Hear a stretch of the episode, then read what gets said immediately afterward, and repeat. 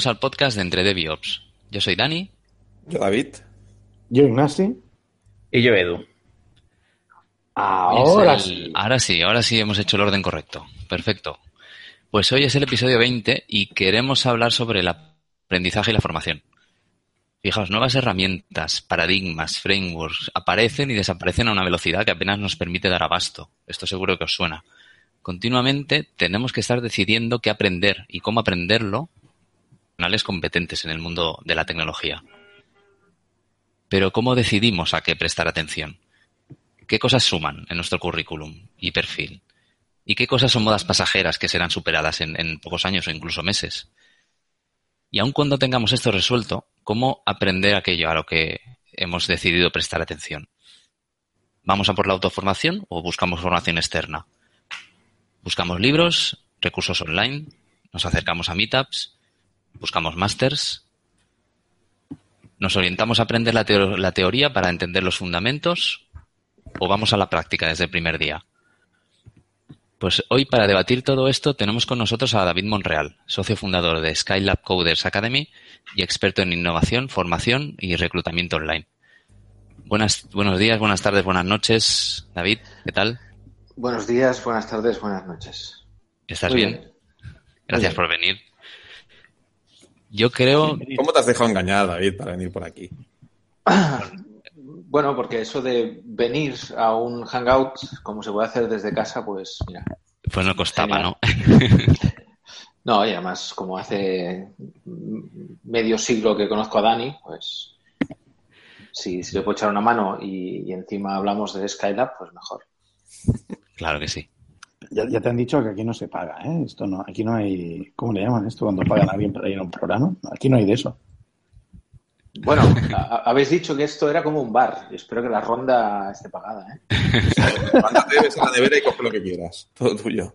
La ronda cibernética, los bits no hace falta, no, no cuesta nada duplicarnos, ¿no? Así Como que- si estuvieras en tu casa. Exacto. Pues eh, yo creo que podemos empezar contándonos un poco tu, tu, background, David, tu experiencia, preséntate, cuéntanos qué has hecho y cómo has llegado a, a esto de lo que hablaremos más, más luego, ¿no? A Skylab. Eh, bueno, principalmente yo he estado eh, durante casi 14 años en Infojobs. Eh, cuando empecé éramos, no sé, 25 o 30 y cuando me fui en diciembre de 2014 habíamos sido 250 o algo así. Ah, durante todo ese tiempo, pues eh, había ocupado varias posiciones en el área comercial, en desarrollo de producto, en innovación y por el hecho de llevar tanto tiempo, los que estábamos ahí desde el principio, eh, para nosotros Infojobs no solo era una página web, sino que era algo que nosotros hacíamos para que la gente pudiera encontrar un trabajo. Y detrás de un trabajo, eh, poder pagar el cole de los hijos, una hipoteca, comida, etcétera. Con lo cual, para nosotros Infojobs era algo más que un lugar donde empresas y candidatos se, se, ponían en contacto. Entonces, durante toda esa época, me acuerdo un día comiendo abajo en el, en el bar Barça de, de ahí de la calle Numancia, un día estaba comiendo y, mir- y miro la tele y, dice, y me acuerdo que era ah, pasar una escena de un niño en África muriéndose, un plano ahí continuo de un chavalín en medio de la calle que se estaba muriendo y digo, pero ¿cómo pueden pasar eso por la tele? Bueno, la siguiente noticia. Eh, se acaban de tirar eh, no sé cuántos miles de toneladas de manzanas en Lleida. Y, joder, eso era como, ostras, pero nadie ha visto la noticia anterior. O sea, la gente se muere y aquí eh, estamos tirando miles de manzanas. ¿Sabes? Era como una cosa súper rara. Pues en Infojobs pasaba algo parecido. Teníamos millones de... eh, había millones de personas buscando trabajo y al lado un sector que no solo en España, sino a nivel global, eh, siempre se lamenta de que no hay developers, no hay developers. Bueno, y yo pensaba, jolín, no hay developers, no hay developers. Nadie ha visto la noticia anterior. O hay montones de gente que está buscando curro. Muy bien. Y eh, un día, hablando con un, con un conocido, comiendo en Girona, me dijo, ostras, ¿sabes lo que estaría muy bien? Montar una escuela para enseñar a la gente a programar y bla, bla, bla. Muy bien, jiji, jaja. Y descubro las Coding Academies en Estados Unidos. Y con el jiji, jaja, me planto en Miami para ver cómo era una escuela de programación allí, la que decían que era la mejor de Florida. Estuve allí un par de semanas hablando con ellos, conociéndoles, hablando con los alumnos, con los fundadores, conociendo un poco el entorno, el mercado. Y, digo, jolín, esto que parecía magia, estos tíos son capaces de hacerlo. Son capaces de coger a alguien que no programaba y en 9, 10, 12 semanas te enseñan a programar. Y luego volví para aquí y dije, bueno, o sea, Estados Unidos es un país que está un poco lejos, con su tecnología, con su lenguaje, con sus cosas, y Barcelona o España es un país completamente distinto. Y empecé a hablar con empresas, con ingenieros. Yo no soy ingeniero, no tengo ni idea de programar, solo sé decir callbacks y promises y, y, y no sé ni lo que son. Uh, y, bueno, y como había estado 14 años en InfoJobs, pues eh, empecé a tirar de, de, gente que conocía, que habían sido mis clientes, con los que había trabajado, y a explicarles un poco la idea, que, que me dieran también su opinión. Y entonces lo que hice fue uh, montar la escuela, y bueno, o sea, antes de montar la escuela, lo que hice fue intentar diseñar cómo sería un, una escuela como esa aquí.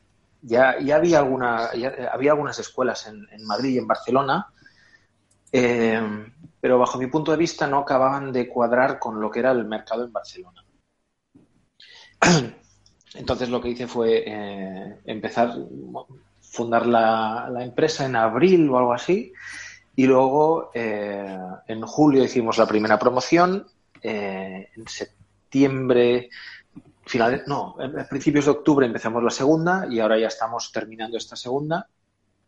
Y ya estamos, ya, ya faltan dos meses para hacer la tercera edición, que será en enero, y ya, la, ya tenemos el aula casi llena, con lo cual, de momento, bien. ¿Cuánto, estamos, hablando, estamos hablando de que la empresa tu empresa sí. no lleva ni un año. No. ¿Cuánta gente hay por aula o por edición? 14. Caray, pues es buen éxito llevar tres ediciones y ya tenerlo lleno dos meses antes de empezar. Sí, pues sí. sí. No, estamos muy contentos, ¿eh?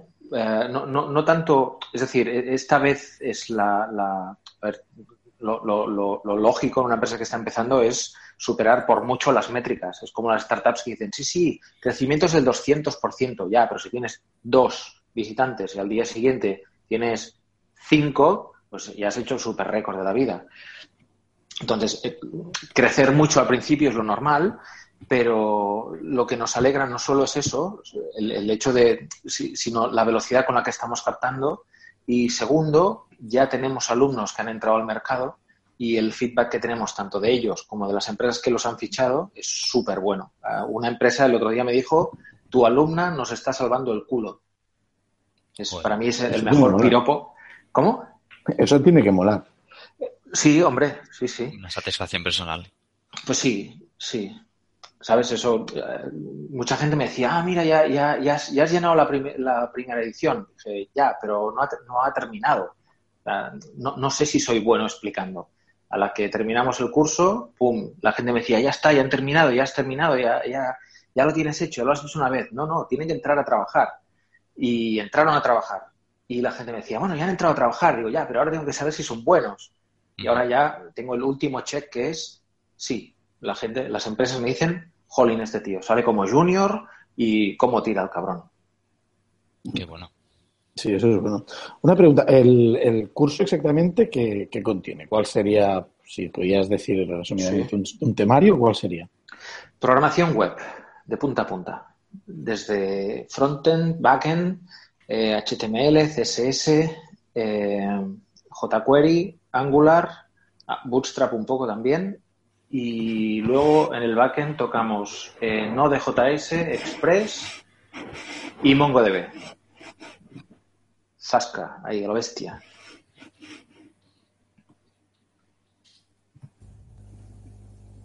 ¿Es un full stack developer? Sí. Sí, ¿no? Sí.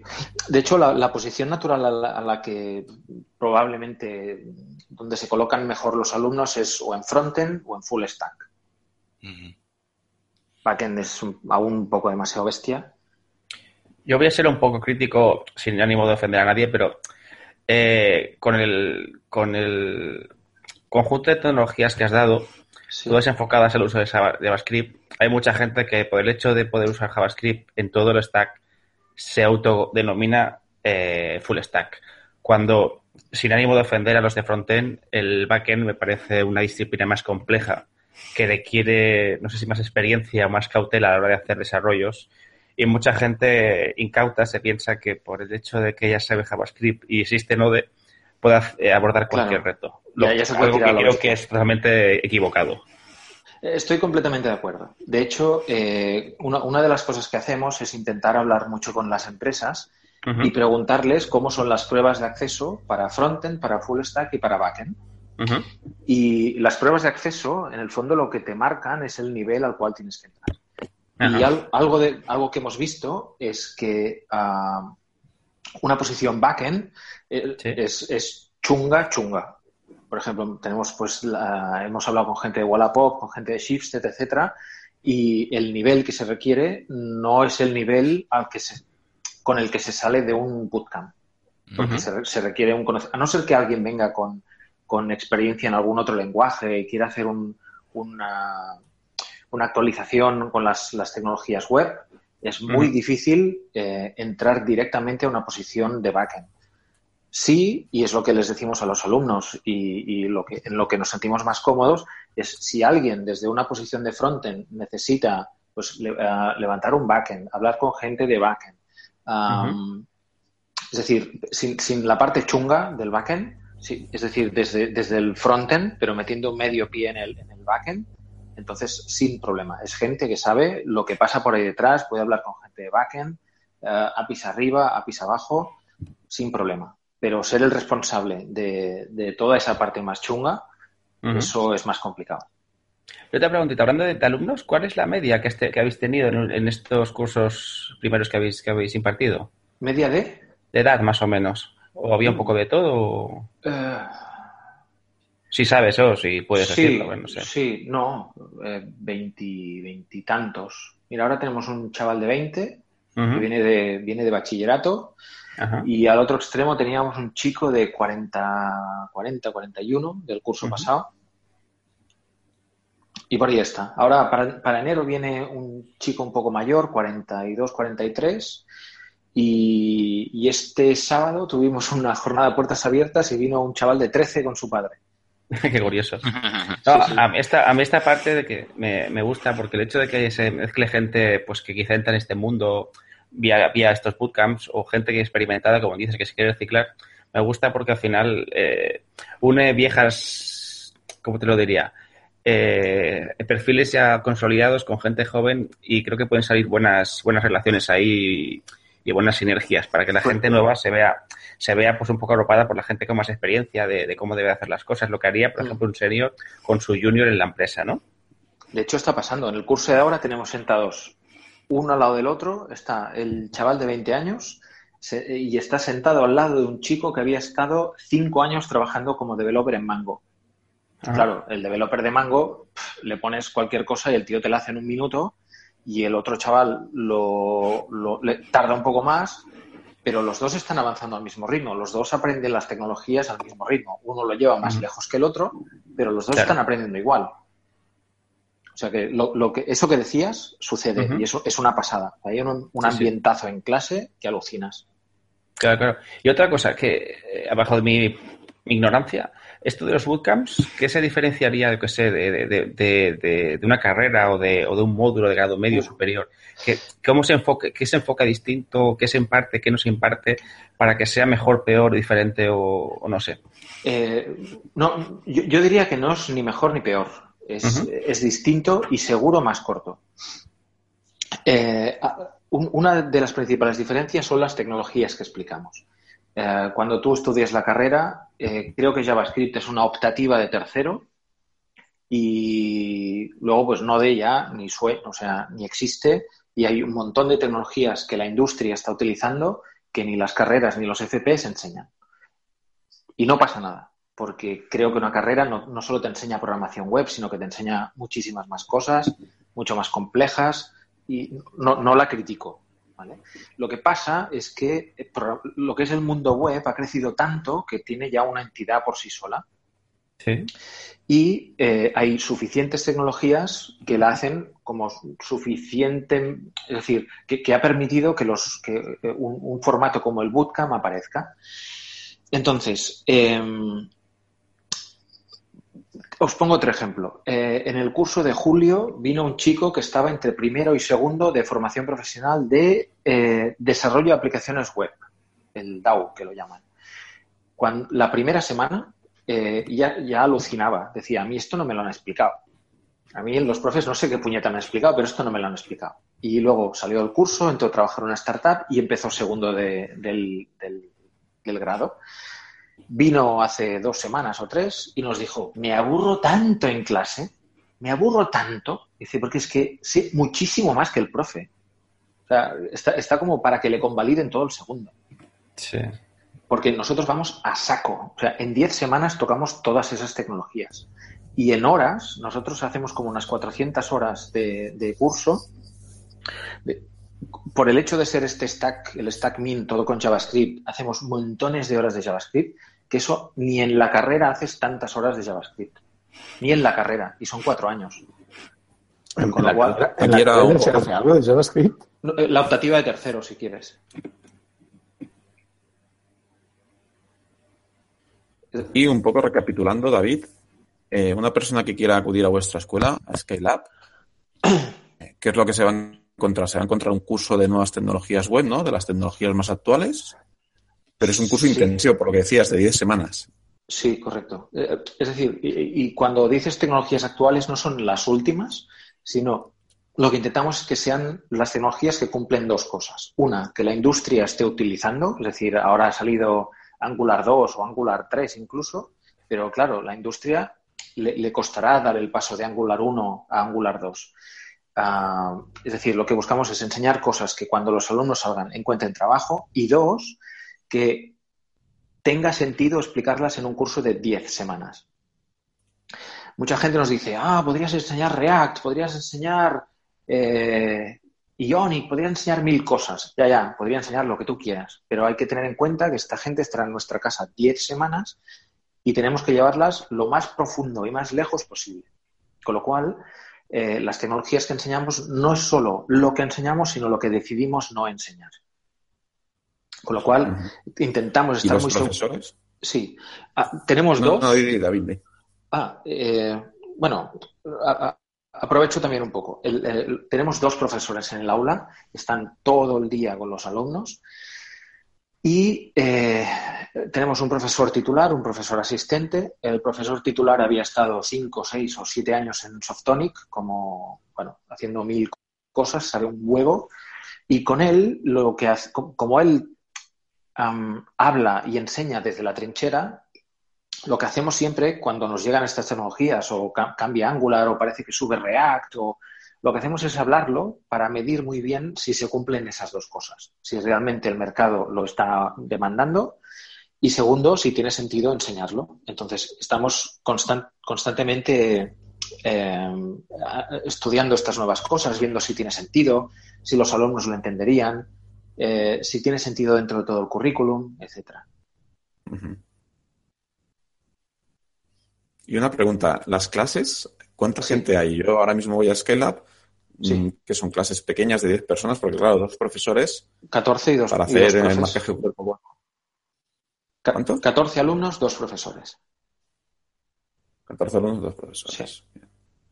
O sea, no es personalizado, pero intentamos que cuando estamos haciendo los ejercicios, eh, siempre que alguien tenga una duda, eh, al segundo hay alguno de los dos profes ahí para sacarle del, hueco.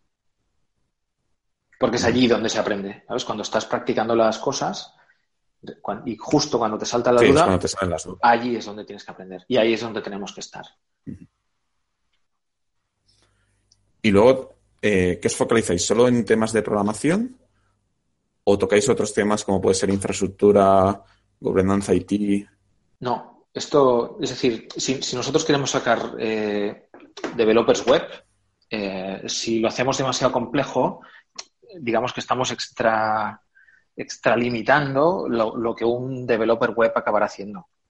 eh, sí es verdad que temas de infraestructura.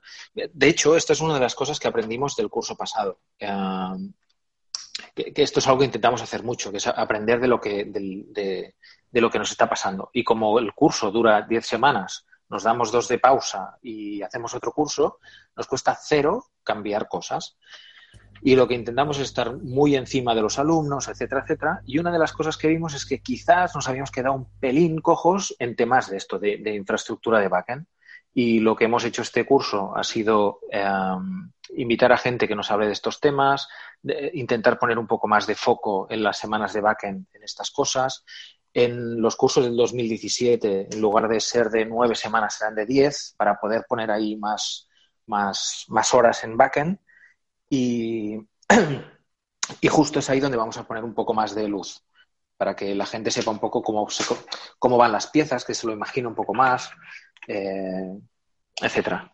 ¿Vale? Pero creo que cosas más complejas creo que se escapan de la de lo que sería la, responsabilidad de un, de un developer. Bueno, yo ahí yo ahí discrepo un poco. ¿eh? Creo que a veces es importante que el developer sepa la infraestructura que está moviendo para abajo, por debajo, su aplicación al, a la tipología de infraestructura que tiene. No es lo mismo desarrollar para, para yo qué sé, para, para un servidor en el local, aunque sea una aplicación web, que para AWS, por ejemplo. No, correcto. Además de, estos no los tratáis aunque sea por encima. Sí, sí, sí. Por eso te digo, esta, esta vez hemos puesto un poco más de foco, hemos explicado, eh, vendrá un chico que ahora está en, en GNAPS a explicar a explicarnos temas de, infraestructura, que entiendan un poco, pues eso, lo que decías exactamente tú. Oye, pues esto es tan local, o utilizas este servidor, o utilizas Amazon, ¿sabes? Que, tengan un poco de idea.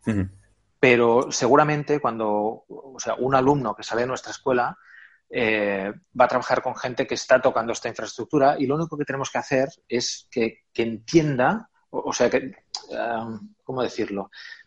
Que entienda cuando le hablen de estas cosas. ¿Vale? Y que diga, ah, vale, sí, sí, esto está en local, ok, ¿vale? Pero no, no, no vamos a profundizar muchísimo en eso porque seguramente ya hay alguien que se está encargando de esto. Vale, conceptos. Entiendo que expliques los conceptos y Sobre todo, correcto. Vale.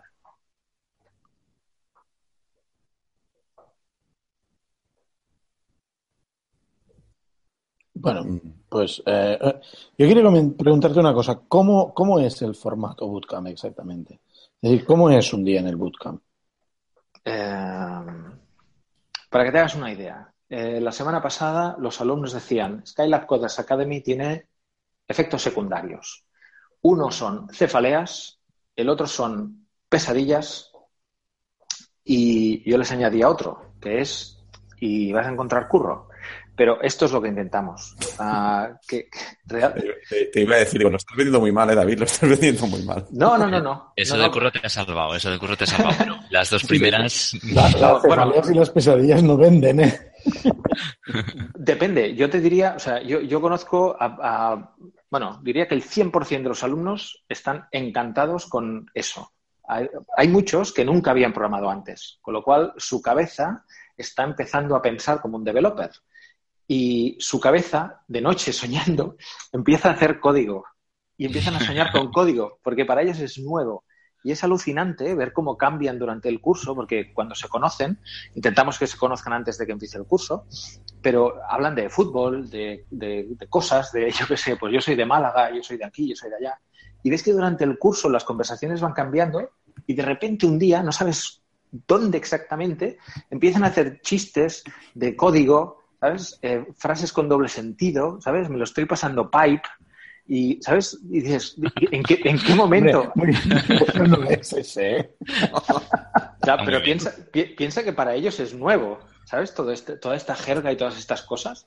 Y empiezan a jugar con esa jerga y de repente les ves y ya piensan, piensan como developers, son developers, se transforman, en, o sea, delante de nuestros ojos se transforman en developers. Estáis guiqueando a la sociedad. Sí, Sí, y es, divertidísimo verles, es una pasada. Entonces, lo que intentamos es, el, curso son 10 semanas, ah, la cuarta, eh, octava, novena y décima son puro de prácticas, la cuarta es un proyecto en equipo de frontend y las tres últimas es un proyecto de full stack individual. Y el resto, el resto de semanas, las tres primeras y la quinta, sexta y séptima, son de teoría, eh, por decirlo de alguna forma. Front-end, backend, y lo que intentamos es dar una parte teórica y luego aplicarlo en un pequeño ejercicio, una pequeña práctica. Más teoría y vamos así por capas. Pero esto, esto perdona, perdona, Sí. acaba. No, no, Decía, de- digo que la- mi pregunta es, o sea, yo voy a, yo voy un día al, al- a las sesiones, al, sí. al bootcamp y Estáis ¿qué- invitados, por cierto. oh, gracias. Gracias. Gracias. Hay, hay diferentes sesiones durante el día, ¿no? Me imagino. Sí. Como, ¿qué, qué lo hacéis? ¿Como si fueran asignaturas o...? No, no, no. Eh, nosotros, o sea, eh, mira, precisamente este fin de semana lo estaba hablando con un, con un profesor ah, que me decía, no, claro, es que en JavaScript lo tocamos en, creo que era en AFP o algo así. No, no, tardamos un trimestre en dar JavaScript. ¿Cómo un trimestre? Pues yo do- doy- hago dos bootcamps en un trimestre. Ya, pero claro, la, la metodología es que hacemos asignaturas y claro, nosotros no, nosotros vamos, o sea, empezamos con HTML y, terminamos HTML, hacemos CSS, hacemos todo CSS. Con lo cual, conseguimos que, que- que- que las cosas cojan, se, se- se aposenten y luego construimos por capas. Primero HTML, luego le das la capa de CSS, luego te decimos, mira, hay una cosa que se llama Bootstrap, que lo tiene todo hecho y si quieres lo puedes customizar, pero tú ya sabes un poco la, base. Intentamos eh, eso, construir por capas, no tocarte primero una cosa de HTML, luego viene un tío por la tarde y te habla de Mongo y luego la mañana siguiente otra vez HTML. No, no, no. Vamos a fondo a por HTML, estamos dos días con eso, uh, dos o tres días con CSS y así vamos.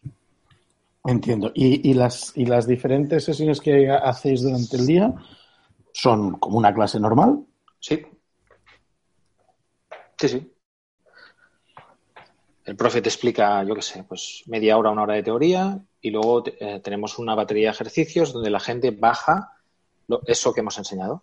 Avanzamos un poco más y tenemos más ejercicios. ¿Y, y no lo combináis con otro tipo de formato? Por ejemplo. Bueno, no, no, no quiero juzgar vuestro, No, no, no, no, no. No es mi intención, pero eh, hay, hay varios formatos que sirven, son muy prácticos, al menos eso es lo que me, me dicen. Yo, yo- una cosa que hago en una de las comunidades en las que estoy, en Barcelona, es hacer eh, coding dojos. Ujú. Entonces, no sé si conoces el formato. Sí, sí, sí. Pues lo que, lo que te encuentras muchas veces es que evidentemente viene gente que sabe mucho. O sea, no Y gente que sabe menos. Exactamente. Y lo interesante es que como trabajan en, en- Está bien que, por ejemplo, has mencionado que hacéis una de las prácticas, eh, creo que eran de dos o tres semanas, la, de frontend en grupo. Sí. Eso está bien porque entonces es cuando se puede nivelar un poco la gente entre ellos. Entonces, en el coding dojo que nosotros hacemos, por ejemplo, eh, que está muy... sería bastante parecido a algunos a los que he ido de, de grupos como ayer Barcelona, el, el que nosotros hacemos es en el grupo de Python. Ujú. planteamos un problema, hacemos, normalmente llevamos una guía de una posible solución, que, que no siempre es la misma, Ujú. y, y la gente va haciendo su desarrollo. En varias, en- usamos, eh, mm, ¿cómo se llama esto? Timeboxing. Ujú. Y entonces en cada ciclo vamos la gente va enseñando lo que va haciendo. A veces se cambia de parejas, a veces eh, solamente se pone en común lo que hay y tal. Pero, pero mucha gente me ha comentado que es un formato que les, parece interesante. Nosotros un poco en esa línea lo que hacemos es que tenemos un, programilla que nos hicimos en la primera edición que te randomiza cosas. Y, y hacemos, o sea, hacemos, eh, cuando toca el momento de prácticas, hacemos un random a ver qué sale. Y puede ser que te toque hacerlo con alguien o hacerlo solo. Y lo que intentamos es que todo el mundo termine trabajando con todo el mundo y para de alguna forma fomentar eso que decías. Pues si alguien la toca un poco más de diseño, pues que alguna vez trabaje con alguien que la toca o que está más tranquilo tocando código. O que tú trabajes solo, ¿sabes? Con lo cual también intentamos que, que- que sucedan ese tipo de interacciones durante el curso. Ajá, bien, bien. Eh, una cosa, claro, todo este formato a mí me parece como una práctica, o sea, estando en la carrera, los que somos de carrera, pues es estar en, una, en unas prácticas continuas haciendo, haciendo, programando, aprendiendo y todo eso, que me parece cojonudo. Pero... Eh, Sabía que había un pero. No, no, no, pero no. Eh, tanto, que me, tanto que me expliques o que me, o que me ilumines sobre el tema. Pero, por ejemplo, una cosa que yo a veces he notado de los que venimos de carrera, los que vienen, por ejemplo, de módulos o, o, han sido autodidactas, es que quizá también perfiles operaciones, los desarrollador, ¿no? Pero sí que conozco un poquito del desarrollo.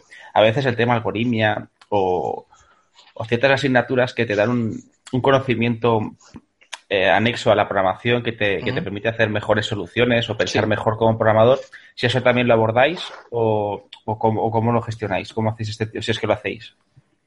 A ver, eh, mira, hace ahora un, un, año, un año y medio, fui a InfoJobs y porque ya tenía esto en mente y les dije, oye, cuando alguien junior llega a InfoJobs, ¿qué aprende? Y me miraban como, a ver, ¿qué me estás preguntando? Y yo les decía, pues, eh, no sé, aprende algoritmia o, algo. Dice, no, no, pero es que en InfoJobs tampoco hay tanta algoritmia. Es, oye, muéstrame este currículum, te enseño este currículum, enséñame esta oferta, te enseño esta oferta. ¿Vale? Y dije, ¿cómo que no hay algoritmia? No, no, o sea, no hay, no hay algoritmia muy chunga, ¿vale? Lo único que hay que hacer es, es un buen código que, que, que, ¿sabes? Que tire, etcétera. Cómo hacerlo muy eficiente. Entonces, eh, nosotros no, enseñamos mucha algoritmia, enseñamos sobre todo cómo hacer un código que sea lo más eficiente posible, entendiendo que siempre habrá alguien dentro de la empresa que sabrá más de eso y que podrá ayudar a nuestros alumnos a cómo, cómo plantear algún problema. Ellos son, son, son gente que sabrán hacer código, que sabrán hacer código bueno, que sabrán hacer código eficiente, modular, entendible, uh, etcétera, que les puedes pasar un trabajo y lo hacen, ¿vale? Pero eh, en, en, muchos casos ellos no serán las personas que podrán tomar este tipo de decisiones, sino que deberá haber alguien a su lado que les diga, mira, pues esto se puede plantear así o se puede plantear así. Claro, esto que, esto, perdona que te corte, pero esto que planteas de código eficiente, para hacer código eficiente hay que saber algoritmia en mayor o menor grado. Por eso decidí, a ver, claro, evidentemente para hacer una operación básica no, pero al final la base de un código eficiente es entender la algoritmia, porque es la base de la programación.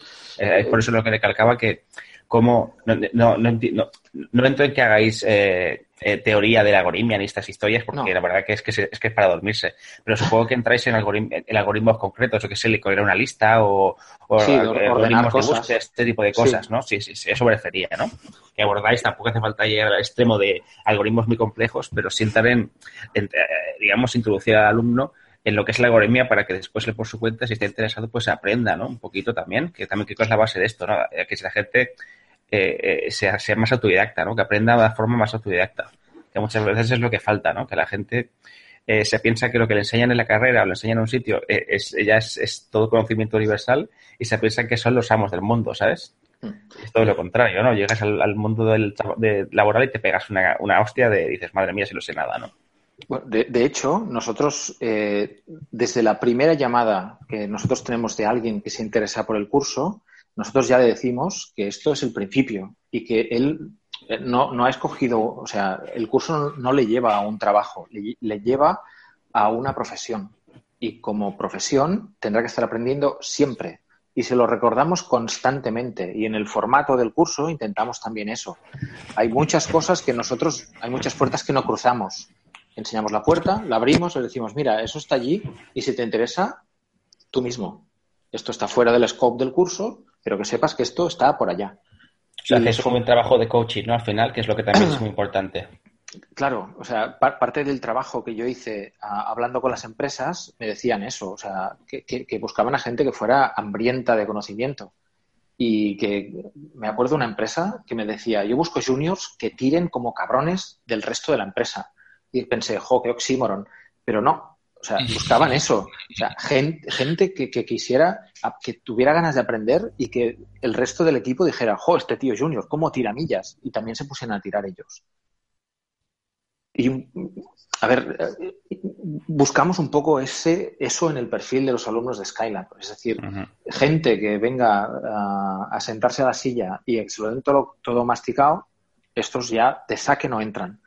De hecho, estuvimos a punto de cerrar un acuerdo con la Generalitat para temas de formación y yo les decía, oye, mm, el, el, el perfil Nini no, no, encaja con esta escuela. O sea, no buscamos este tipo de gente, buscamos a gente que cuando dice esto da cefaleas y pesadillas, lo dice como un campeón. Dice, ole lo que estoy haciendo aquí. Si no queréis funcionarios, en definitiva. No, no, porque entonces, es decir, si, si yo en el proceso de selección me equivoco con uno, estoy, eh, estoy haciendo daño a 13. Porque ese, ese, tío no va a tirar como el resto. Eso no queremos. Perdona que interrumpa, porque ahora le tocaba a Dani hacer una pregunta, pero eh, ¿habéis descartado a gente? Sí, de hecho, tengo métricas, solo entra un 35% de la gente que se interesa el curso. Caray, vale, vale, perdón.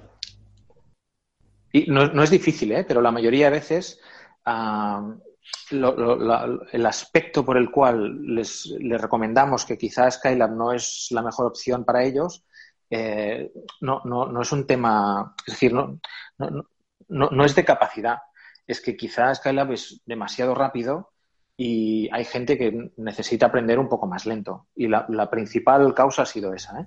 Ostras, les comentamos, quizás un curso de 10 semanas tan a saco no es lo que necesitas para aprender a programar. Y David, ¿hay, alguien que venga de un mundo ajeno totalmente a la, a la, tecnología? O sea, un tío que fuera albañil, yo qué sé. El que, no, albañil no, pero arquitecto técnico sí. Arquitecto, que no había programado en su vida, claro. En bueno, la primera línea de código que picó fue en los ejercicios de preparación para la entrevista de acceso.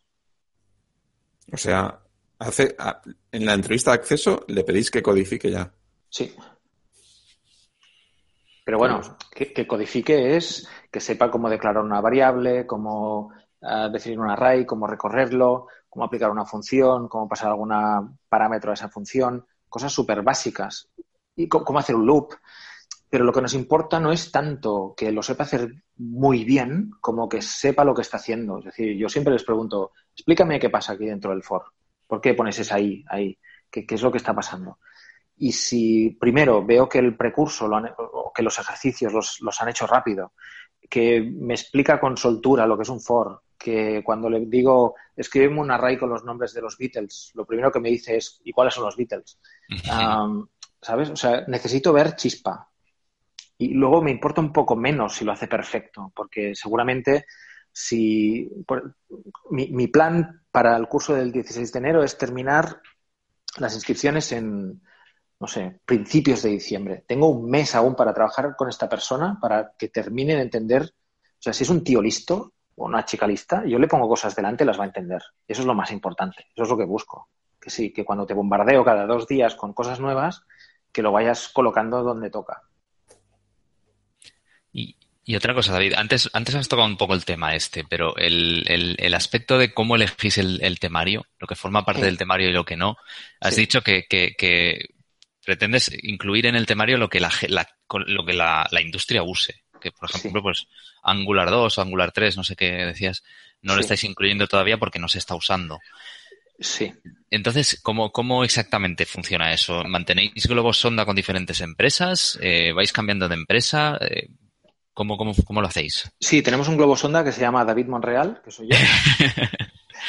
Y, bueno, yo voy, yo voy preguntando, oye, pues, ¿qué utilizáis? ¿Qué tal? Un, alumno en el primer bootcamp hizo un, bueno, una aplicación que se patea todas las ofertas de empleo de InfoJobs, que quizá en el sector tecnológico no es el más representativo del mundo, pero lo que nos permite ver es un poco cuáles son las tecnologías que se están demandando más. Luego, yo también tengo clientes eh, que son consultoras de personal consultoras tecnológicas que nos van diciendo por dónde sus clientes les van pidiendo tecnologías. Ahora, por ejemplo, hace tres días me dijeron que parece que el stack min está subiendo mucho en Barcelona. Hace dos meses me decían, no, hace un mes me decían, no, es que parece que React sube mucho en Barcelona. Bueno, pues eso nos da un poco de pistas para ir haciendo más preguntas a otras empresas. Oye, ah, ¿estáis mirando React o ¿sabes? O sea, lo que me dicen por un, por un lado lo pregunto en otro para ver un poco por dónde está yendo la cosa. Para contrastar, claro. Claro. Y luego también nosotros analizamos, eh, yo qué sé, pues eh, el, profe titular, pues hace unas semanas estaba mirando Angular 2, porque aparece después del verano, parece que Angular 1 va a morir y dijimos, jo, esto hay que mirarlo bien. Y empezamos a mirar, bueno, pues hemos llegado a la conclusión que de momento seguiremos explicando Angular 1.5. Porque creemos que encaja, o sea, tiene mucho más sentido explicarlo dentro de un bootcamp que no saltar al 2.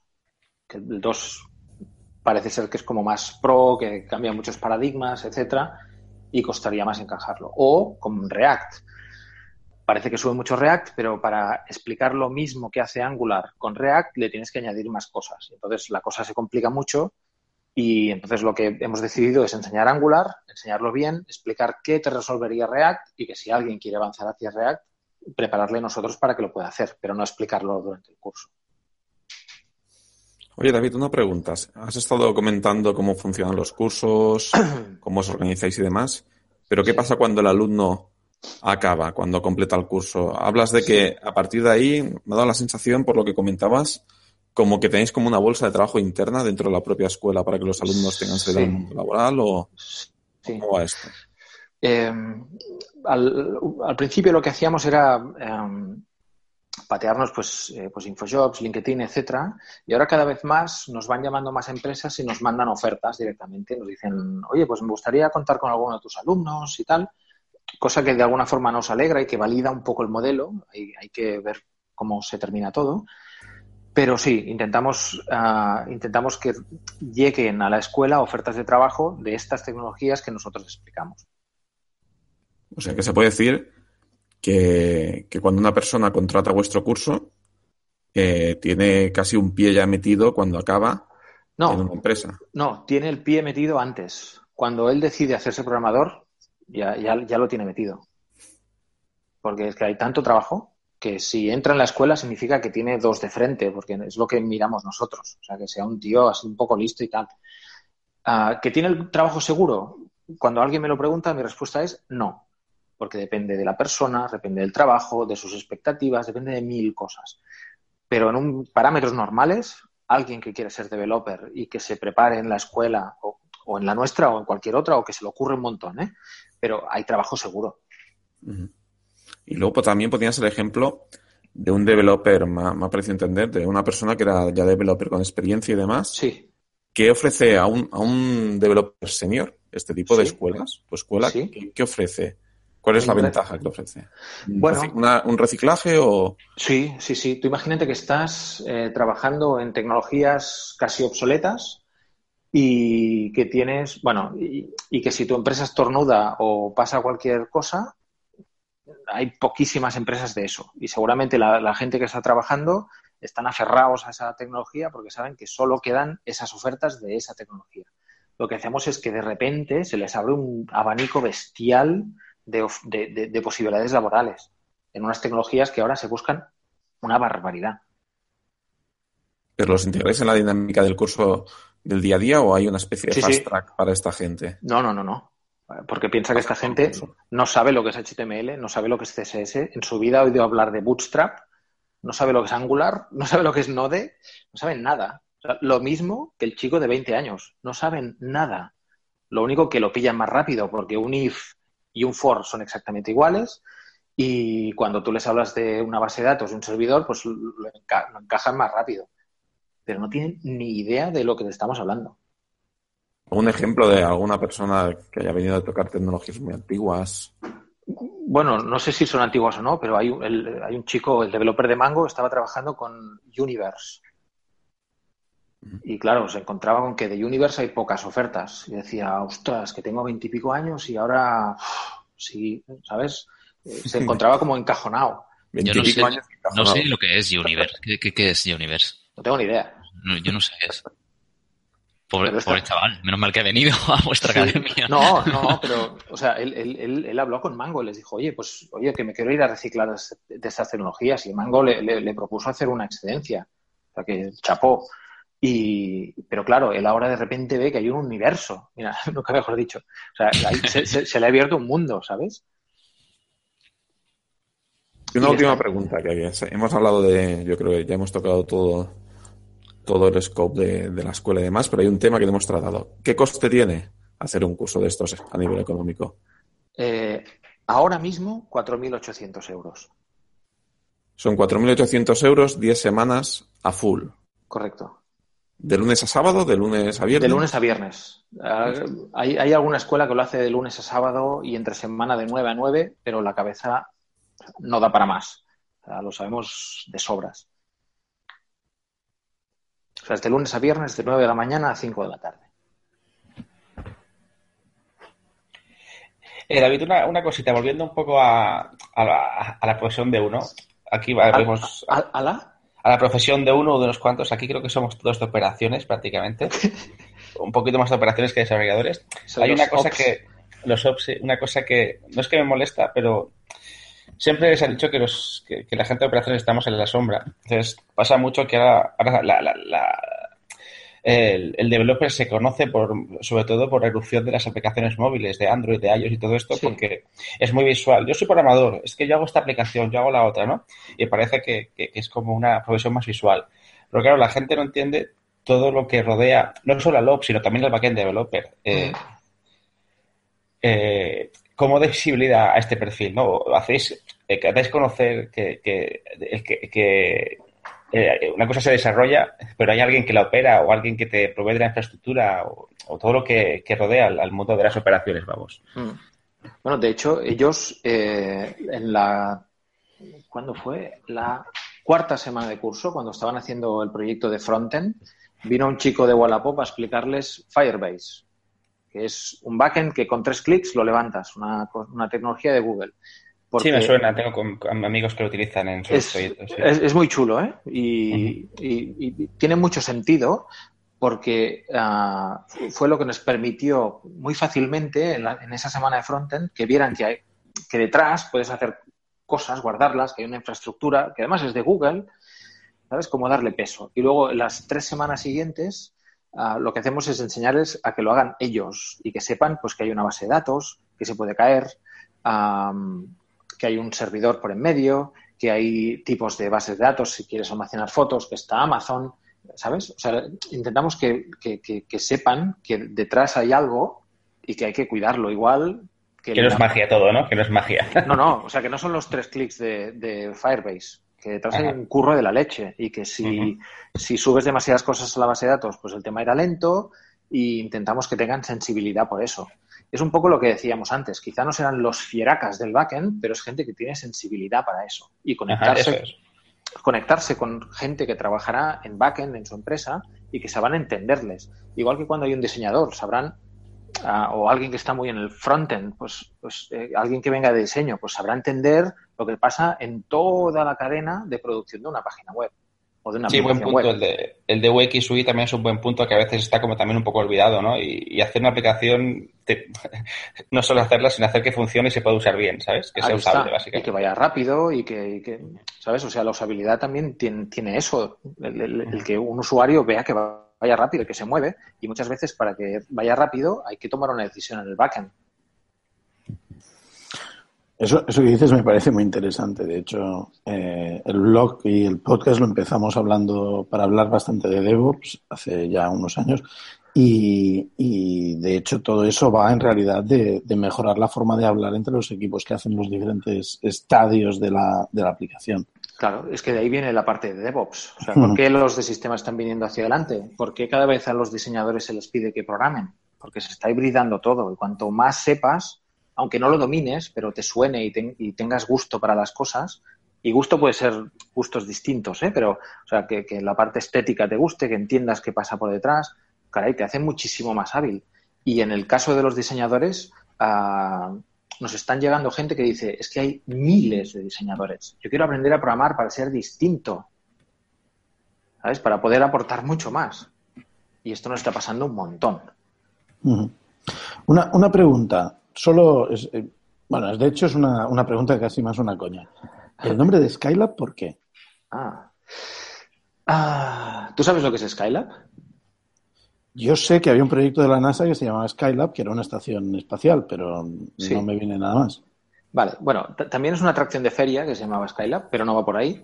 Eh, cuando yo estaba pensando el nombre, eh, uno, un, uno, uno, de los socios eh, me echó una mano y me dijo, bueno, pues eh, haz una lista de los valores que para ti tiene que tener Skylab.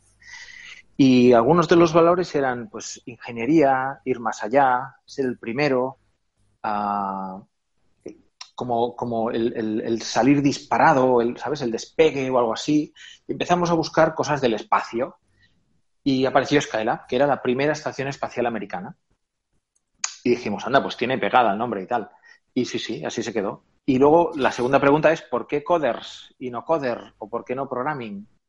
Porque buscamos que coders en plural signifique que queremos crear una comunidad de los alumnos, de los antiguos alumnos, uh, etcétera. Es decir, no, no, no queremos perder la conexión con los alumnos una vez termina el curso, sino, pues, por ejemplo, eso, la semana pasada voy a ver a una alumna, a ver cómo está, que me hablen de ella, uh, les llamo, a, una, a alguna alumna ha tenido problemas de salud, pues le llamo. Quiero que realmente esto no sea una escuela de bien, vengo, aprendo y me piro, sino que sea algo más. Bien, bien. Muy, muy buena idea. Sospechado, lo de, la, lo de la estación espacial lo sospechaba por ahí. sí, sí. La primera estación espacial. ¿Qué año? Uh, ¿60s? Hostias. Sí, sí, ahora ves fotos y da un poco de, grimilla pensar, ¡jo, qué huevos! Dos tíos. Y había gente ahí metida, ¿no? Sí, sí, pero con dos huevos. Pero bueno, es eso. O sea, fíjate que es eso. Fueron los primeros con dos huevos. O sea, el, mundo, es pequeño, nos vamos fuera, ¿sabes? Es, es, un poco eso lo que busco. Y el curso tiene que ser algo así, ¿sabes? De ahí con dos huevos. David, yo me acuerdo siempre cuando, cuando hace, hace unos, no demasiados años, quizá un, un año o dos, que estábamos tomando una cerveza y hablamos de, ¿tú te acuerdas el anuncio? Seguro que sí, el, el, el anuncio de, de, Obama y de los famosos de Estados Unidos que hizo para, para forzar, para animar a, a, los, a los chavales a aprender a programar. El Chief Coder. ¿Cómo se llamaba? Chief Coder. Chief Coder. Ese ah, programó Chief Coder que salían los famosos, decían, yo sé, yo quiero programar o yo... Y se gastaron una pasta. ¿no? Porque había, salía Beyoncé, salía Obama por ahí también. O sea, y me dijiste una frase que todavía me acuerdo, que es que me, dijiste algo así como cuando, cuando el presidente de un país te, te, te, te, habla, te anima a programar, es que algo está pasando. Hombre. ¿Te acuerdas? Joder. sí, sí. Y aquí no pasa aún, ¿eh? Aquí no pasa aún. Sí, bueno, aquí hay un ejemplo de un, recuerdo una, un anuncio de, de, de, para promocionar FP o algo así, la programación de FP, más cutre que la hostia, que salió en algunos, salieron memes de ahí, pero, pero no se parecía. No se si salieron memes, ya, ya está más o menos orientado por dónde iba. Hombre, disculparme, pero yo no veo al presidente de España animando programar. Sí, Dani, si el presidente de Estados Unidos pide programadores, es que falta gente en la NSA. El resumen es ese. Yo me imagino a Rajoy haciéndoles un chatbot en una pantalla de plasma, ¿eh? el tema, el tema es que al final, bueno, lo has dicho tú ahora un poco ya. Eh, eh, la gente quiere, son diseñadores y quieren programar para ser indistintos, pero ¿tú, tú crees que va a llegar un momento, o sea, el, que la cualquier profesional necesitará saber programar. O sea, ya está pasando con profesiones. Los biólogos claro. necesitan programar. Existe un máster de, de bio, biotecnología, o sea, bio, bioinformática, ¿verdad? Y Big Data. Y Big Data. O sea, eh, llegará un momento profesional que nadie, que no se, que no tenga la lógica formal de, de pues de darle unas instrucciones, nadie que no sepa dialogar con una máquina, porque al final programar es eso, ¿no? Sí. O sea, estará excluido.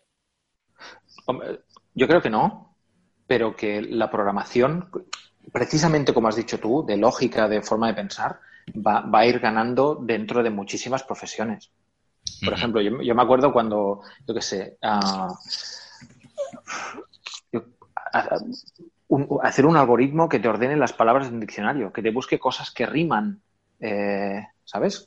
¿Por, qué un, filólogo no, no, tiene que saber programar? Jolín, pues tiene aplicación. Depende para qué, tiene que saberlo. O sea que por eso digo que, yo qué sé, habrá cosas más manuales que quizá no tienes que hacerlo, algunas profesiones donde no, pero en muchas otras sí. Y, y no es tanto programación web en la que nosotros mm, en la que nosotros estamos como, como el lenguaje computacional. Es como, como pensar lo que decías tú, con una máquina. ¿sabes? Em. Porque, porque, las máquinas te arreglan muchas cosas, te automatizan muchas cosas.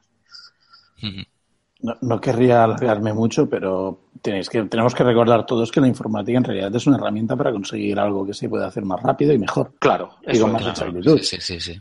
Quiero decir, en, en, estos Coding Dojos, en el grupo que hablaba y en otros grupos, eh, yo estoy harto de encontrarme con físicos, médicos, claro. lingüistas, biólogos y mucha gente, bueno, ingenieros aeroespaciales, eh, no sé, eh, maestros del PowerPoint.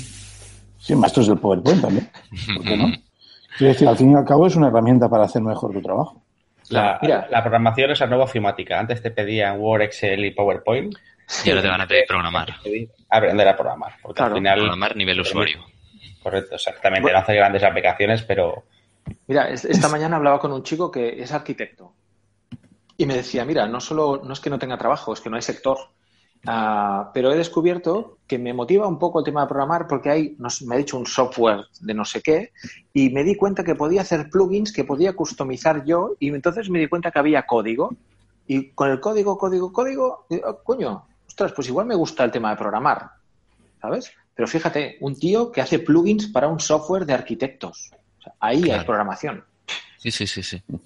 Bueno, una, de las personas que tenemos en lista de espera para, entrevistar es un médico que hace programación. Médico que ha hecho toda la carrera, que, se, que trabaja en un hospital y, y tal, y, es un chaval que tiene 20 no sé cuántos años. Sí, sí. Es que yo, yo, creo que, por ejemplo, el tema, y, repito, eh, quizá la palabra no es programación, como lenguaje computacional o lógica computacional, eh, los niños. Es que es, como aprender inglés.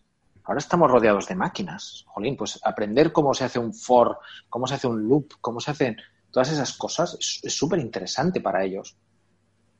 Porque además ahora hay tantas herramientas para programar tonterías de una manera súper fácil. Y encima los niños que enseguida lo cogen todo esto. Sí, sí. Y, por eso un poco, es decir, un poco el, porqué de Skylab. Es decir, ver, a gente que está en, trabajos porque le, pues porque, porque el país ha ido como ha ido, eh, que se encuentran en eso, que, no hay trabajo, que, joder, son gente que, tiene capacidad, ¿sabes? Que tienen ganas de currar, que, son listos. Ostras, pues llevarles hacia un sector donde, donde faltan manos, ostras, es que, es que o sea, es, lo que me hace vibrar, ¿sabes? Decir, jolín, pues estoy un poco... Muchas veces pongo el ejemplo, es como la lista de Schindler, ¿sabes? No puedo acabar con el paro, pero de 14 en 14 los voy sacando, ¿sabes? Pero es, pero es un poco así, es como me siento. De, ostras, mira, pues esta chica que era diseñadora y que se tiene que pelear con 200 millones de diseñadores, pues oye, ahora se tiene que pelear con unos cuantos menos. O el chico este que es arquitecto técnico que está en el curso, pues lo mismo, jolín, ahora le lleva a un sector donde no hay paro o el chico bachillerato, le ha ahorrado tres años de carrera. ¿Sabes? Quizá no saldrá lo que decíamos antes con algoritmos y esas cosas, pero joder, el tío ya empezará a, chutar a portería, ¿sabes? Sí, sí, sí, por supuesto. Por supuesto. Pues yo, chicos, no tengo más preguntas. No, no, no sé si tú, David, quieres comentarnos algo que no hayamos dicho. No. Hemos hablado una hora y cuarto casi. O sea si en una hora y cuarto nos lo he soltado todo ya. Bueno, de hecho, nosotros solo te hemos hecho cuatro preguntas, el resto lo has hecho tú. Nosotros para eso traemos invitados. Esos, para que esos son los invitados buenos que, nos, que los llenan a las horas, ¿no? Pues... Bueno, de hecho, mira, eh, hace cuando empecé con Skylab, fiché a un chico para que me ayudara en la parte comercial. Oye, pues mira, tú recibirás llamadas y explicarás qué es Skylab a la gente. Y un día me di cuenta que nadie lo explicaba como lo explicaba yo. Y el rollazo que suelto yo no lo suelta nadie. Y de hecho, hablando con los antiguos alumnos y los actuales alumnos, eh, algo que dicen que para ellos pesa mucho a la hora de decidir por la escuela es la forma como explico Skylab. Bueno, la, la, pasión que tienes al explicarlo. Sí, sí, sí. ¿Sabes? Se nota, Porque ven el porqué y, ¿sabes? Y, les, y, y, como lo entiendo todo y por qué lo hemos hecho así, pues les resuelvo todas las dudas y les, ¿sabes? Y, les acompaño. Incluso a algunos les he dicho, oye, pues quizá Skylab no es tu curso o no es tu escuela o prueba otra cosa, ¿sabes? Em, o sea, me hace, me hace mucha gracia porque a veces pienso, bueno, y, si, y si algún día esto crece, ¿cómo me clono? Pero bueno. Fantástico. Pues no, hombre, la pasión se nota, ¿eh? La pasión cuando lo cuentas se nota. Nos tienes aquí a todos expectantes. Pero bueno. Bueno, me alegro que os guste. Pues nada, David, oye, muchas gracias por, por visitarnos aquí virtualmente en el Hangouts este. A vosotros por invitarme. Y, y nada, con, con la invitación, ¿eh? Nos vamos a acercar ahí a ver cómo, Sí, sí, no. cómo vibran. Si venís un viernes, tenemos pizzas. Ostras, ya está. Me, me acabas de Nos comprar. has- nos has comprado. de puta madre.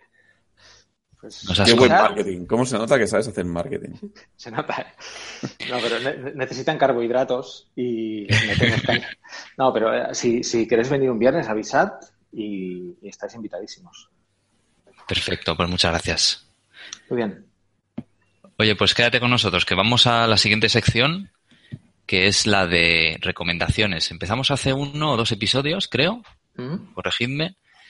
Y Creo que uno. Un Sí, episodio, o sea, solo hemos hecho una recomendación cada uno, ¿no? Excepto algunos que no tuvimos. Que nos saltamos. Tú y yo, Dani, me parece que nos la saltamos. Cierto, Y cierto. yo, y yo, y yo sufrí baja por motivos de causa mayor. Así que bueno, vamos a. lo posible porque la sufrido esta vez, pero no ha habido manera. ¿Qué chicos, qué tenéis? ¿Qué tenéis para recomendarnos?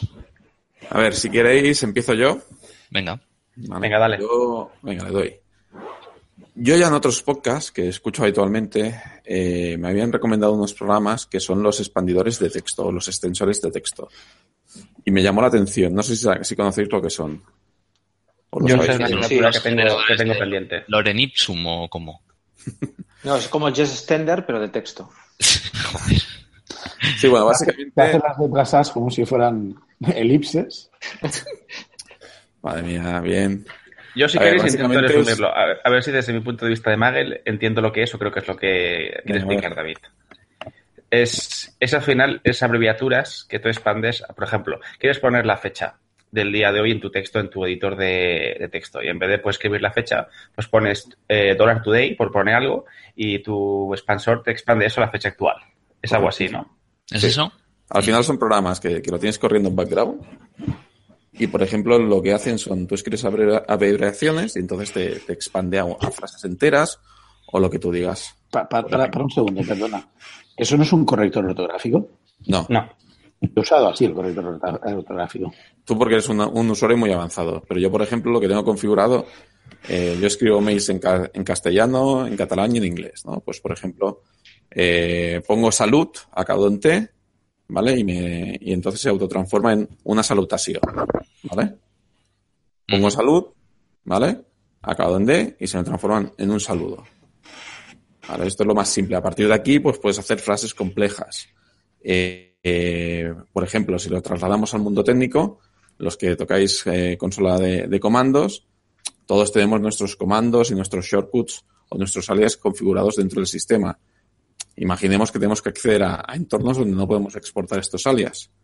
Pues, por ejemplo, si tú tienes tu comando que tiene cuatro o cinco pipes, pues a lo mejor escribiendo, yo que sé, ls-a, eso se te transforma en un comando con tu fine, con tu more, etcétera, etcétera. ¿Vale? De manera automática. Entonces, parece una tontería, pero a la que empiezas a utilizarlo enseguida te acostumbras. ¿Vale? Y es increíble los prácticos eh, y el tiempo que te ahorra. ¿Vale? Este Vale, lo, compro, lo compro, lo compro. Compramos, compramos. que- que llego.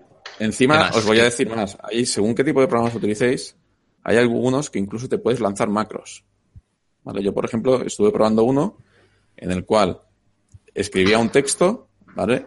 Activaba una macros, me transformaba en PDF, me abría un mail, me escribía todo el subject, todo el, con, todo, todo, la- todo el contenido del mail, ¿vale? Y me lo dejaba listo para enviar con el documento anexado. O sea, la verdad es que te hacen virguerías. Son como automa- automatizadores a partir de pequeños shortcuts o pequeños trozos de texto. La verdad es que a la que te, te acostumbras a utilizarlos no puedes vivir sin ellos. Yo, personalmente, ahora mismo estoy utilizando uno que se llama Brivi, ¿vale? B-R-E-V-I. El más famoso, seguramente, y lo que lo- todo el mundo lo habrá oído, es Text Expander, ¿vale? Que está, nació, según me parece, para Mac, pero ahora ya hay versión también para Windows. Y también hay uno que se llama Phrase Express, eh, este, bueno, tiene licencia gratuito para uso personal, eh, pero si lo utilizáis, por ejemplo, en ambientes laborales, pues ya os tenéis que ir a la licencia de pago. Yo la verdad es que os animaría a utilizarlos. Enseguida te, acostumbras y, y te adaptas a, a escribir ahí con, diminutivos o con tres letras y, que mágicamente se te autocompleten palabras y frases. Perfecto, pues pondremos los enlaces en, las notas del podcast. Venga. ¿Qué más tenéis por ahí? Veo, Edu, ¿tienes algo? Sí, mira, yo como, como, eh, como fan, adorador de la consola y el terminal, eh, os voy a recomendar una aplicación que me encanta, que se llama FZF. Está hecha en Go, con lo que es un binario chiquitito que os podéis, bueno, si cuando veáis las notas del podcast os lo podéis bajar de su página de hija, que es un Fuzzy Finder. Que si no sabéis lo que es, os explico un poco por encima. Es un buscador, sirve para buscar texto, ¿vale? Pero no por match exacto, sino por aproximación. Imaginaos que yo escribo la palabra, tengo un, un, texto que dice, hola, buenos días. Entonces, si yo escribo eh, buenos, pues me valdría un match con buenos, ¿no? Pero yo podía empezar a escribir eh, BU o BN y él empieza a hacer matches aproximados por las letras que yo escribo, con lo que buenos, al tener la vila N, eh, haría un match. Entonces, esto permite filtrar muy rápido. Entonces, esta aplicación que está pensada para la consola y para, para el VI, por ejemplo, y para algunas herramientas más, te permite, por ejemplo, que es el caso que yo más utilizo, es para filtrar mi historial de comandos del terminal yo tengo mapeado esta, herramienta en su modo de en el control R, que es el, shortcut predefinido para buscar el historial de bash o de otros terminales o de otros eh, shells como CTSH y me arranca esta aplicación. Entonces yo voy a buscar mis comandos anteriores de una forma mucho más ágil que la, por defecto en, bash. La verdad que te ahorra mucho trabajo al día. Tiene más funcionalidades, pero la principal es esta. Eh, si os miráis la página del proyecto veréis que, que, que ahorra mucho trabajo al día si pasáis tiempo en el terminal como yo. Muy bueno. Yo tengo, yo tengo una recomendación, no es algo muy nuevo, creo, pero yo hasta hace poco no lo conocía, que son las Google Charts. Hace poco tuve una necesidad de representar unos datos en, de forma interactiva en una web, en una aplicación que hago para, para, para, el, para el curro, para, para consumo interno, básicamente. Y tenía necesidad de representarlos en una gráfica. Y, descubrí que, que, bueno, Google tiene todas toda una serie de APIs en, en JavaScript donde te lo hace facilísimo, te lo pone facilísimo para, para construirte un, con muchos ejemplos y tal, para construirte una, una aplicación JavaScript que te customizable, que te presenta un información JavaScript, JavaScript. y te lo, y te lo, te lo presenta pues de la forma que tú e-, elijas en gráficas de barras, gráficas de quesos, gráficas de progreso, customización de ejes, colores, etcétera. Muy, muy fácil. La verdad es que me, me arregló, la pongo aquí porque me arregló, me, apañó el día. Sin mucho esfuerzo pude hacer el trabajo y, además descubrí que es muy amplio, tiene muchas opciones, muchas formas de, de, orígenes de datos, de, de pasarle los datos, etcétera. Está muy bien. David, ¿tú querías presentar, recomendar algo también? Sí, bueno, si, si, si, lo que, si lo que ha dicho él era, no es nuevo, lo mío aún lo es menos. Eh, yo, yo, recomiendo, no, no, tengo el libro, pero os lo pasaré para que lo pongáis en la reseña, em, Los inventos de Herón de Alejandría, que fue el tío que inventó el motor de vapor, y él no lo sabía, pero lo inventó él, un, un tío por esa época que puso a hervir agua en una cosa que daba vueltas y no lo aplicó a un motor, pero lo podía haber hecho. Y, él inventó cosas tan espectaculares para la época que es, chulísimo el libro. Los inventos de Ronda de Alejandría. El primer hacker de la historia, ¿no? Sí, sí, pero abría, abría las puertas del, templo, había, encendían fuego, por debajo había una caldera que salía vapor y empezaba a moverse y tiraba de unas cuerdas que abrían la puerta. Claro, la gente alucinaba, no entendía lo que estaba pasando pues él, se inventó el motor de vapor. Qué bueno. Bueno, pues yo seguramente será una herramienta que ya bastante gente conocerá, pero es, es una herramienta online de gestión de claves que se llama Keybase. La URL es keybase.io.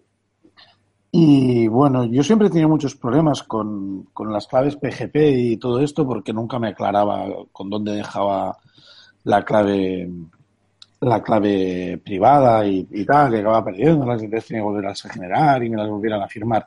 Entonces, esta gente lo que hace es, es como si dijéramos una red social con redes sociales para firmar las claves. Entonces, por ejemplo, yo estoy dado de alta y a lo mejor un, un amigo mío de Twitter se, se inscribe también y, y entonces yo le firmo y ent- puedo ver quién ha firmado y bueno, es, es bastante interesante. Tiene herramientas para cifrar y ahora han sacado un, un, so- un software que te lo puedes instalar en local que se llama Keybase File System y entonces te crea una carpeta virtual en, en el ordenador donde tú puedes meter eh, ficheros para guardarlos eh, con seguridad, estarán cifrados en, en una de las subcarpetas que te crea. Y luego, si tiene otra carpeta para cosas públicas que quieres que la- otros usuarios puedan ver, y luego puedes también compartir con otros usuarios. Entonces, por ejemplo, si yo quiero compartir con Edu, con Edu y con David y con Daniel eh, la, un fichero con la contraseña de la cuenta dentro de Biops, de lo que sea, pues puedo ir a la carpeta mm, Nach, Edu, David, Dani, y lo que meta ahí quedará cifrado con las claves de los tres, o sea, de los cuatro. Y si quisiera compartir otra cosa, por ejemplo, con David Monreal, entonces lo que hago es creo la carpeta eh, coma David Monreal, y ahí meto lo que sea, entonces queda compartido eso con él. Es, es bastante interesante. Lo uso mucho, la verdad. Parece chulo. Parece chulo. Pues muchas gracias, chicos, por las recomendaciones. Y gracias a, gracias a David por hoy, por venir hoy y aguantar aquí nuestro chaparrón de preguntas. Y ha sido, de verdad que ha sido un gusto oírle, oírte hablar con, con, sí que hay pasión ahí, sí que se, se, se nota que disfrutas, es un, es una pasada. Y mucha suerte y nada, y el próximo viernes venimos a por las pizzas, no te libras. Hecho. Muchas gracias por venir, David. Muchas gracias. Muchas Gracias. gracias. Hasta aquí el episodio 20, ¿era? Sí, Creo que 20. sí, el 20 de- del podcast entre The Biops. Yo soy Dani. Yo, David. Yo, Ignasi. Y yo, Bedu. Y nos vemos pronto en el siguiente episodio. Saludos. Adiós. Hasta la próxima.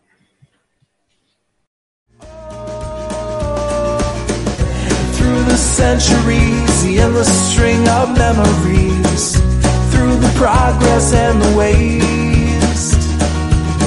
Still the rivers flow, the sun will blow, the seeds will grow, the wind will come and blow it all away. Are just a memory replaced.